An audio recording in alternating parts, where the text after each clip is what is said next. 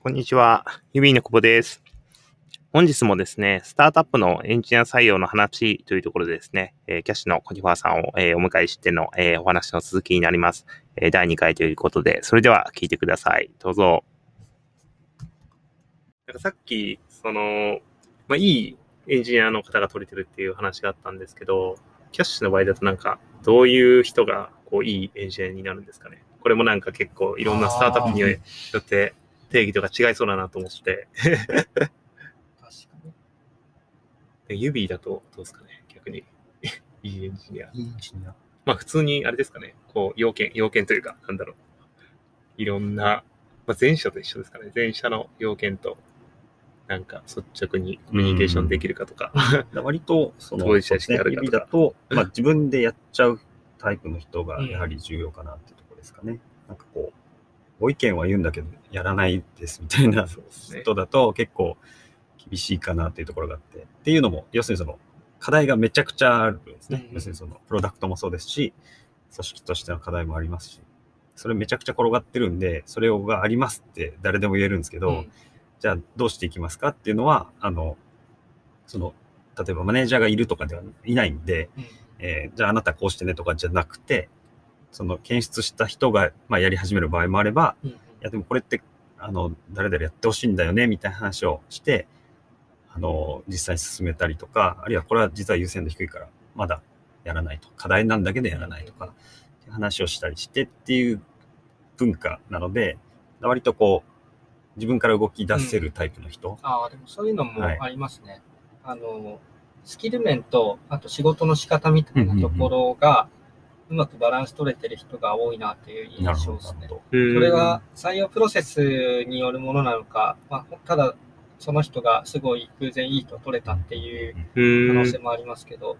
まあスキルはまあ Android とか iOS でいうと、うんあの各人がまあよそでテックリードやってるだろうなっていうレベルルな感じなんですよ。で、ただそれだけじゃなくて、あの、さっき言ってたちょっとした言葉の使い方だったりとか、あの、何か反論するときには代替案を提示する癖がついてるとかうんうん、そういう進め方のところが上手だなって思う人が多いですね。うん。まあ、ただ一方で、大人すぎるなと思うときももたまにあるんですけど、あの、例えば事業上必要な開発だから、やらなきゃいけないんだろうなと思って、そこまで強く反論はしないとか、うん。なんか大人の察し力みたいなのがなるほどですぎるけど、もうちょっとえー。意見ぶつけてもいいんじゃないかなって思うみたいなのはありますね。うーん。まあでもそれは。レベルの高さとは全然関係ないまあ確かに確かに。キャラうん。キャラというか。キャラみたいなのもあります。からうん。確かに指すぐめんどくせえなとか言っちゃいますね。あ、そうですね。うん。そうたくねみたいな。やりたうわーみたいな。ただまあやりますけそど、みたいな。そうですね。だけど、本当にこれやる？みたいな話とか、そうですねこ。れとこうしたらいいんじゃないっけとか、かそういうのはよく。小学生ぐらいの 感じそうそう。大人のというよりは。もちろんその大人の人もいるんで、大人の人もいるんでってちょっとあれですけど、あまあ、分かった分かったやるわっていうような人もいて、うん僕はでもやる方ですよ。あ、そう、ですかやる側。。さすが。はい。けど言いますもんね。ちょっと。まあ言います言います言いますけど、ただ、採用はいするときにそういう空気感というか、人が、まあ、あの、ちゃんと正直に言うかどうかみたいな、うんうん。あマッチするかみたいなところを見てるんですか？あ、見てますね。うんその、一個率直なコミュニケーションっていうのがあって、そこで、なんでしょう。こう、これも人によって見方もちょっと違ったりするかもしれないですですけど、えっ、と、自分の場合とかだと、なんかやっぱり、嘘をつかないかとか、その失敗を正直に言えるかどうかとか、見てますね。とか、あとなんか、こつついたりとか、否定したときに、その率直のなんか、指の中だと受け取り側と、んえー率直を発信する側みたいな。発信する側はちゃんと相手が嫌と思ってても言えるかどうかみたいな。受け取り側はなんか嫌なことを言われてもなんか感情的になったりとかしないかとか、ちゃんとその相手が言ってることを受け止めて理解しようとするかみたいなとか、あっていうのを試したりするんですけど。なので、シの場合だと、そういうなんか、あの、ソフトスキルというか、まあ、内面みたいなところは、二次面接で見てるんですけど、一次は完全にスキルをチェックする。二次は、あの仕事の進め方だってそういうとこ見るんですけど、結構難しいなと思って、ええその辺を見極めるのって、特にそうですね。1時間だけで分かるわけないし、なんか工夫してることとか、こういうことを聞くといいみたいなリスト作ってたりとかするんですか？はしますね。うん。指の場合だとしてて、その指ネスシートみたいなのがあってですね、なんかそれを見ながらまあみんな面談をして、そこに質問例とか書いてて、そうです。6つの要件っていうのがあって、はい。まあ、例えば、え忘れてるかもしれない。当事者意識ですかね。そうですね。前者的釈な前者的な当事者意識みたいな項目だと、まあ、こういう質問をする例みたいなのがいくつかあったりして、まあ、でも、その上から順に聞いてってもしゃあないんで、まあ、もちろんその候補者の方と話しながらうん、そのエピソードベースでこう掘り下げて、でそこをこうぐいぐい突っ込んでいくみたいな、構造化面接みたいなあやつですよね。そうですね、うん割とヒントがいっぱいこの資料に書いてあるんで、それを見で、5ながら段階でこうつけていってあ、5が、えーっと、まあ3が指平均を3にしてて、で、そこからどれだけブレがあるかみたいなのでうん、あでー数値化してるんですえね。へそうですね。3が、まあ、指の他のメンバーと大体一緒ぐらいで、で、その下とか上とかみたいな感じの基準で、はい。やってますね。ど項目があって質問例があるっていうやり方は結構一緒ですね。ああ、なるほど。ででただそれでもやっぱり、うーんって自信ないみたいになっちゃうときはあって、なりますねあ、それはあります。あります。めちゃくちゃあります。その課題とかを週1で話し合ってはいるんですけど、まあ、今やろうとしてるのは、やっぱり2人で面接受けた、その応募者じゃないくて、えっと面接官側が2人で出て、で、お互いになんかいいところ盗み合ったりとか、その後ディスカッションしたりとかできる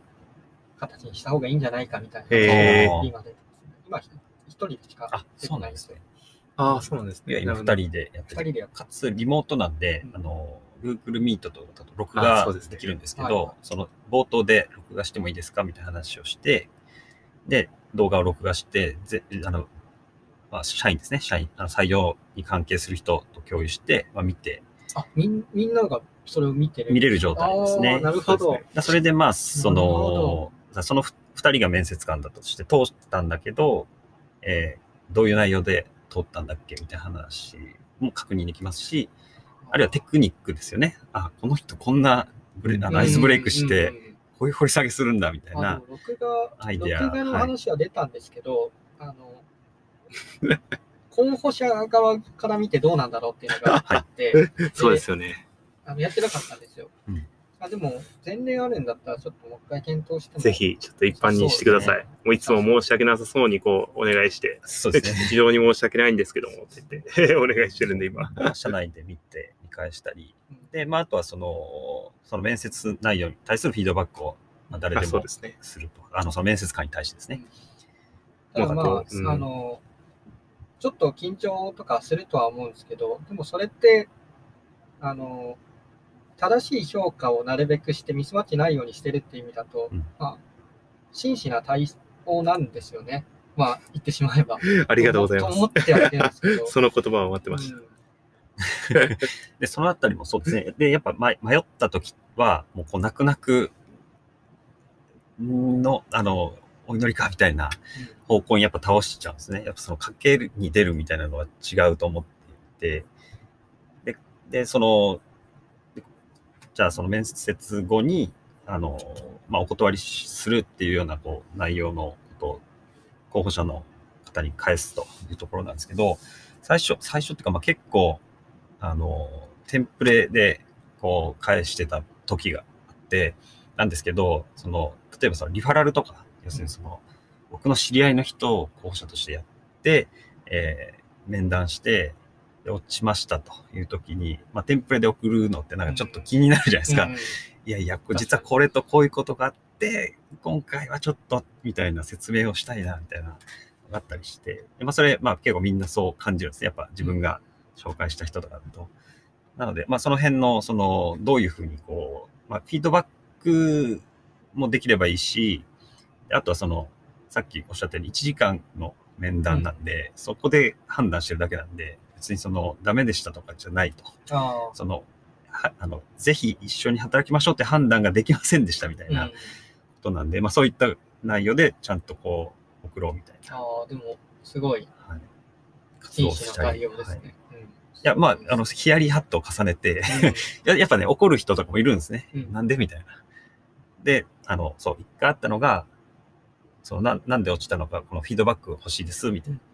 で、その、めちゃめちゃ率直にフィードバックをしたら、いや、あの時間で、そういう想定で聞かれてたんだったら、答えれた、みたいな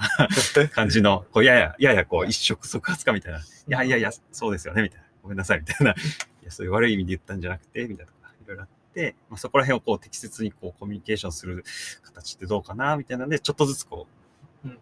育ってるみたいな、うん、ところですね。なので、まあ、やっぱ、あのまあ、今回は判断できませんでした。で、まあ、気になった点としては、こういうことが見出せなかったと。例えば、その、えー、その話を聞いた限りでは、事業の、例えば仮説検証を自分で一からやった経験があったようには見えなかったと。アウトプットはしてるんだけど、その後、こう、どうなったか聞いても、あの、特になかったみたいなことだったとしたら、うん、そこが見出せませんでしたみたいな言い方で、うん、まあ、フィードバックする場合もあったりとかですね、うん、そういう感じではい。ということで、えー、スタートアップにおけるエンジニア採用の話、えー、パート2でした。ぜひ、パート3もお聞きください。ありがとうございました。